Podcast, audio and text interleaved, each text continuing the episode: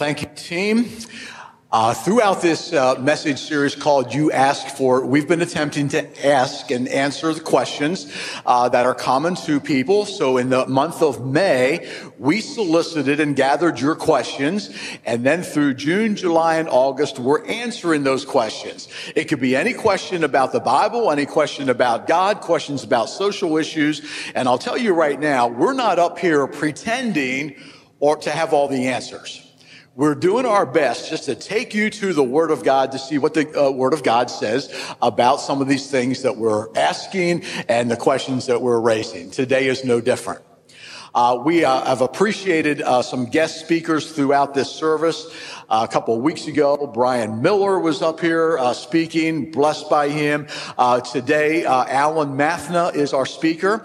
Uh, Alan, come on up a while as we uh, introduce you. There's a couple ways that I would introduce Alan. Alan is, a, is an encourager. he has been such a blessing to many of us here in ministry. Alan has been in ministry, pastoral ministry, for 52 years. That is worthy of celebration, right? I appreciate that. That is not to say that he's old or anything like that. He just started when he was probably like 10 or something, right? So we uh, so appreciate Alan and Sharon being part of Grand Point Church uh, right now. And uh, it's such a blessing. I've heard this message twice and look forward to hearing it again because it is about a place. It is about heaven. It is about hope. So Alan, I want to pray for you as we begin this morning. God, thank you so much for this servant of yours. This man who has served you faithfully in churches for 50 plus years. And now today, Lord, as we gather here in this place, I just want to thank you for this incredible message uh, that you have given to him in response to the questions that were asked, but the message of hope, the message of joy uh, that is coming at us. Just use him, give him strength for this hour. In Jesus' name, amen. God bless you. Thank you, Pastor. And thank you, Ben. Didn't you love the bluegrass? I always thought somewhere deep, deep, deep down in Chris's musical soul, there was this little patch of Kentucky bluegrass.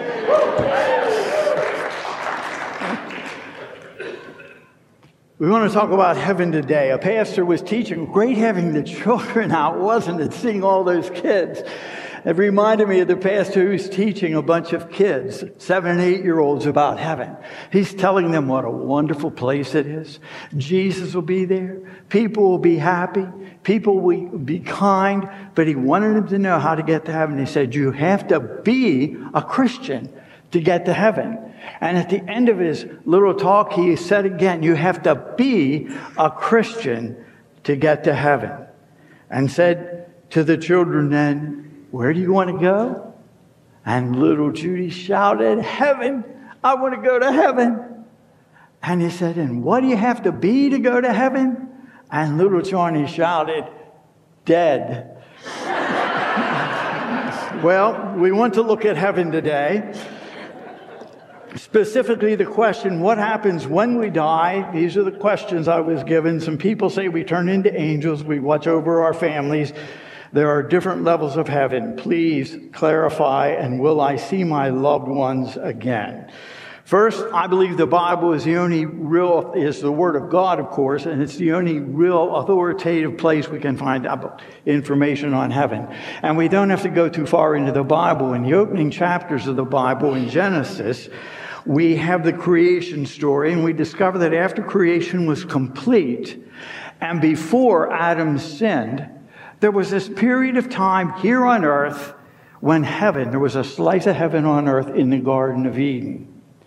And we can learn from that slice of heaven on earth something about what we can expect heaven in the future to be. And that's what we would like to look at.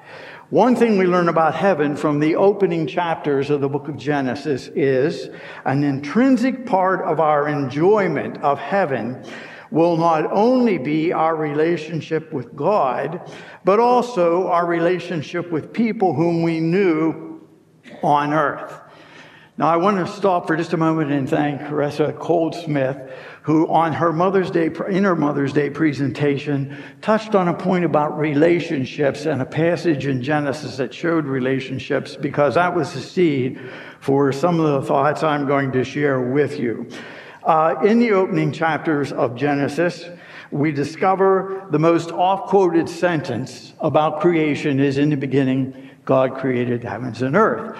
But the most oft repeated sentence in the creation account is this, and God saw that it was good. You find it first in Genesis 1 4 after the appearance of light, and God saw it was good. And then in Genesis 1:10 after the dry land and came and appeared God saw that it was good. In Genesis 1:12 after he created the plants and after he created trees and the like God saw that it was good. And it just keeps going that way. God saw that it was good 6 times and then the final time after creation is complete God looks back over it and it says God saw everything he made, and behold, it was very good. But in Genesis 2:18, suddenly, unexpectedly, we see a change. And it should stop us in our tracks. And the Lord God said, It is not good. What happened? Did Adam sin? No, he had not yet sinned. What happened? Before the fall that made God say it's not good. After all, Adam was in a perfect environment. Think about it. He was in this beautiful garden. Uh, he had the animal kingdom all around him and dominion over the animal kingdom. He had one on one communion with God. And maybe best of all, Adam had complete control of the remote. what was not good? And God said, It is not good that man should be alone. Alone. I think you would agree with God. Ever been lonely? It is not good that man should be alone. But we first think, what do you mean, alone? You just said God. I mean, Adam could speak to God like you and I could speak to one another. What do you mean, alone? Hmm. Have uh, you, as a husband, ever said something like this to your wife trying to comfort her?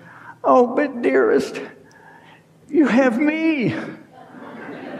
You, you, you should be able to be happy. I should be able to make you complete. Aren't I enough to make you completely happy? Fact I have said that is troubling. The fact I said it and meant it is more troubling. The fact I said it and meant it and my wife Sharon knew I meant it, believe me, became most troubling of all. but when we're talking about God, why didn't God say to Adam, Adam, you have me. Aren't I enough? God, that's a whole different level. What was lacking, of course, what God said made paradise less than complete was that man was alone. And by that, he really meant that man had no person. There were no other human beings. He had no one to fellowship with.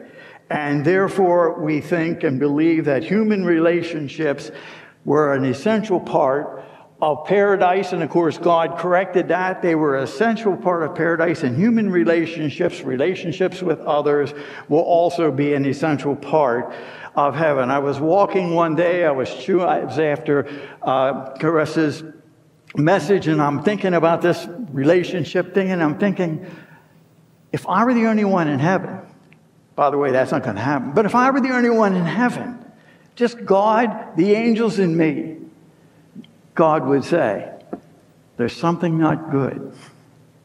So we learn from this that the presence of God and the presence of relationships with people are necessary for heaven to be complete. And it was a common thread, did you notice when I read the questions, that the idea of relationships, kind of a common thread throughout all those questions. It really did surprise me that no one asked, What does heaven look like? Where is heaven? And the, the Bible says there will be 12 gates of pearl. Whew, like see that oyster. And the Bible also says the streets will be gold. Will Pastor Lawrence be permitted to ride his bicycle on the streets of heaven? That's a big question. Nobody asked it. Instead, questions related to will we know people? Will we know our families? Will we recognize our parents? What happens to us? Do we even retain our identity? Because the one question was, do we become angels? Will we cease to be human and become angels when we die? That brings us to the second point, and that is you are not an angel on earth, and you are not going to become an angel in heaven. But there aren't there angels in heaven, does it? Yes, there are a lot of angels, and they have a lot of responsibility. But you and I are not going to become angels. Well, where did the angels come from? God created them. Back in the 148th Psalm, we read, Praise him, all of his angels. Let them praise the name of the Lord, for at his command they were created. They were created by God. When were they created? Again, we're not left to wonder. We're told God is speaking to Job in the book of Job. And he says to him in chapter 38, brace yourself like a man. I have a question for you. Where were you when I laid the earth's foundations, while the morning stars sang together and all the angels shouted for joy? So we discover God not only created the angels before he created man, he created them before he created the earth, and they witnessed God laying the foundation of the earth. And they were so excited that they shouted for joy at the amazing creative ability of God. Colossians tells us that Christ created things visible, all things invisible as well. And for the most part, angels are spirit, they are invisible to the human eye.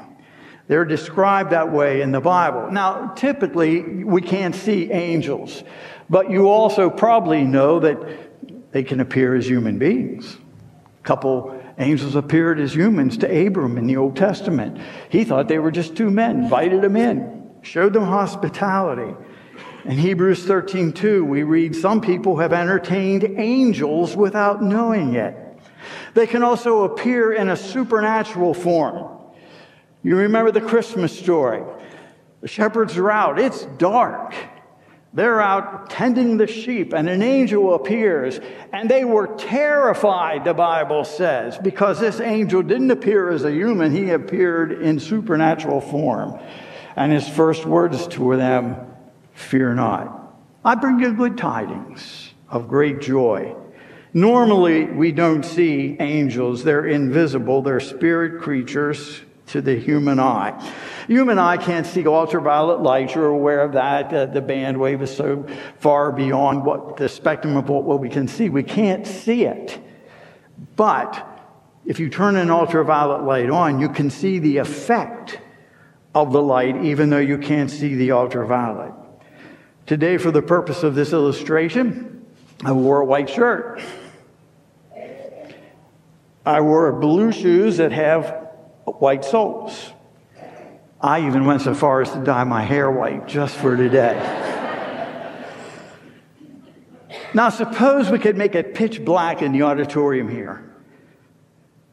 You would be able to know that I was here speaking. You would hear the effect of my presence, but you wouldn't know if I was standing there, back there, over there. You just wouldn't know. You would be conscious of the effect of my presence, but you couldn't see me. But suppose someone had an ultraviolet light, turned it on, and you would see me glow from head to toe. That's what ultraviolet will do. It will, ex- you can't see the altar ultraviolet, but you can see the effect. And so it is with angels. Typically, we cannot see them, but we can see their effect. There was an incident in the Old Testament that shows this. It's in 2 Kings 6. There was a prophet by the name of Elisha. He kept telling the king of Israel, this is where the king of Syrian army is going to attack. And the king of Syria got tired of it, and he said, we're taking Elisha out. So he sent an army, chariots and horses, sent an army to surround the city where Elisha and his servant were. And the servant looked out, saw all these soldiers, all these chariots and horses, and he was frightened. And he said, terrified to Elijah, What shall we do? And Elijah said, Don't be afraid. Those who are with us are more than those who are with them. And Elisha prayed, Opened his eyes, Lord, that he may see. The Lord opened the servant's eyes. He looked. He saw the hills full of horses and chariots of fire all around Elisha. In terms of the illustration, God turned on the ultraviolet light for this servant, and suddenly he saw all these angels and horses and chariots of fire. All along, they had been restraining the Syrian army from attacking, and God gave him the ability to see that which typically was invisible. The Bible tells us there are angels ministering spirits in Hebrews 1 4, and they're sent to serve those who are Christians, those who are heirs of salvation. We know that angels are ministering to those of us who know the Lord. We're not always sure when, we typically don't see them. But nonetheless, they are there. Today, children were dedicated to the Lord. So I want to remind the parents and all parents here of something Jesus taught about angels. It was in Matthew chapter 18. He called a child to him and he said, See that you do not despise one of these little ones. Now, catch this, parents.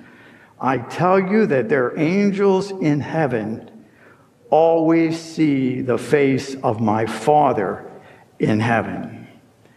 We will not become angels, but nonetheless, angels are real, and sometimes their ministry involves a ministry to those who are either Christian or will become Christians. Okay, we don't become angels when we die. Then what does happen? When you die, you will no longer be at home in the body. Instead, you will be at home with the Lord. We have that assurance uh, many times in the Bible. The Apostle Paul wrote this in Corinthians, 2 Corinthians 5 6 that we're confident. We know that as long as we're at home in the body, we're away from the Lord. But we are confident, and I say, we would prefer to be away from the body and at home with the Lord. But how do we get there? That's kind of scary. I mean, here we are at home in the body on earth. I don't know where heaven is. I think it's a long way off. If I'm left in my home to find it, I might get lost in space. How does God take care of this? I was listening to Dr. David Jeremiah, and he was talking about this and suggested something that never had occurred to me. He was telling the story that Jesus told about Lazarus, the beggar, by the rich man's gate. And in Luke 8, 16 22, he read, The time came when the beggar died, and the angels carried him to Abram's side. And I'd never noticed that before. And Dr. Jeremiah said, Notice how Lazarus got to heaven. Angels transported him. We don't have to find our way there on our own. We have an angelic escort. I'm glad. I'm directionally challenged. When our souls go to be with the Lord at the moment of death, they pass through an incredible stretch of atmosphere between heaven and earth. Angels take us to heaven so we won't have to make the journey alone. Many of you have been with Christians when they passed away. And uh, you might say, I never saw. I never saw any angels. You wouldn't expect to. They're invisible. We don't see them, but they guide us home. And then when Jesus referenced heaven, he references it as my Father's house, and he said something. He taught that heaven is a place where no one will feel out of place. He said, In my Father's house are many mansions. I go to prepare you a place. In other words, when we arrive in heaven, we will be expected. Have you ever gone somewhere and felt, uh oh, communication failure or something. Nobody expected me to be here. We had some kind of a breakdown. You remember how awkward that is. It's terrible. Jesus is preparing a place for each of his children, preparing a place for you. And he knows what time you're arriving to your heavenly home. Because if you read Psalm 139, like Pastor Lawrence told you to do this past week, you'll discover a passage in there that tells you, even as your body was knit together in your mother's womb, all your days were already written in the book of God. Jesus will be ready. He knows when you're coming, and He will be ready and prepared for you. Will we know our relatives in heaven? Yes, I believe we will the Bible would seem to indicate that we will remember this was my dad, this was my mom, this is my brother, this is my sister, here's Aunt Sally, that we will remember them when we arrive in heaven. Sometimes we forget that. There's a passage in the Old Testament, I think, that teaches us that. It's about King David. He had a son. The baby lived seven days. During those seven days, David wept and he prayed and he asked God to save the life of his son. But the son died. And the servants were afraid to tell David. And in 2 Samuel 12, when the child was yet alive, David said, I fasted and I wept, and I said, Who can tell whether God will be gracious to me that the child may live? But now he is dead. Why should I fast? Can I bring him back? I will go to him, but he will not return to me. What was the source of David's comfort? Not that his son was going to be with the Lord, that was part of it, but that he was going to know his son someday, and he would know who his son was. David's silence is also interesting. David didn't say, I wonder if his eyes will be blue. I wonder how tall he'll be. What color will his hair be in heaven? What age will he appear to be? And he's just a little baby. Who's taking care of him? We have a lot of questions the Bible doesn't address, but God addresses those questions that we have to comfort our heart. And the comfort that David had, all those other questions aside, he was going to see this child again and he would know it was his son. We will even know other people that we've never met. Aren't you glad? No name tags in heaven. No more, oh no, they're so and so, but I can't remember her name. And the harder you try, the worse it gets. On the Mount of Transfiguration, we discover we had a little taste of heaven. Jesus appeared in all of his glory, and appearing with him, Elijah and Moses. And Peter, when he saw Elijah and Moses, and he was so excited, he said, Lord, let's build some tents here. One for you, one for Elijah, one for Moses. How did he know who Elijah and Moses were? They didn't have photographs, they didn't have video, things of that nature. We will retain our identity in heaven, just as we have our identity here on earth. Again, Psalm 39, 139. Why would God so intentionally mold us, knit us together in our mother's womb? Why would He do that and then scrap it all when we get to heaven? Now, most of what I've spoken about today has been about our relationship with others. But I also said something about heaven. Part of heaven will also be our relationship with God. I want to close with this thought. Have you ever thought about what it'll be like when you go to heaven and you see God and you see God's face? You say, What do you mean, see God's face? God's a spirit. Uh, he, he doesn't have a face. And I thought if you saw God's face anyhow, you would die. Hold the phone. Remember, it was Jesus who said to the children, I tell you, the angels in heaven see the face of my Father in heaven. Ooh, Jesus is the one who said God has a face. Now, whatever that means, however you want to interpret it, and I'm sure I don't know exactly what it means, but we can't help but wonder what are we going to see when we see the face of God? For 30 years, Sharon and I took pictures with a camera and film. So we have all these three and a half by five pictures, and many of them are at holidays like Christmas. And our families would gather together. Our entire families could be together for most Christmases. And we would go to our dad's house, and we would be in the father's house, and we would have a great time. And believe me, our families could be noisy, and we had five little giggling girls in the one family, and there's paper going everywhere and laughter. And when I'm looking at some of the pictures and put them on the screen of the computer, they were larger. I saw my dad's face and I saw my father in law's face, both of whom were Christians. And I realized I saw this look of joy and delight that I'm ashamed to say I had missed. I, I, can't even describe it. It was so wonderful. And I realized the Father's joy and delight was seeing all of his children and grandchildren and family together in his, the Father's house and seeing their joy and their happiness. You're going to see that joy and happiness on the face of God. We know that because Zedekiah tells us the Lord your God is with you. He's mighty to save. Notice this. He will take great delight in you, just like my father. Great delight in you. He will rejoice over you with singing. God's going to sing. Don't know if it'll be bluegrass or not, but God's going to sing in heaven. I will gather you at that time, God said, and I will bring you home.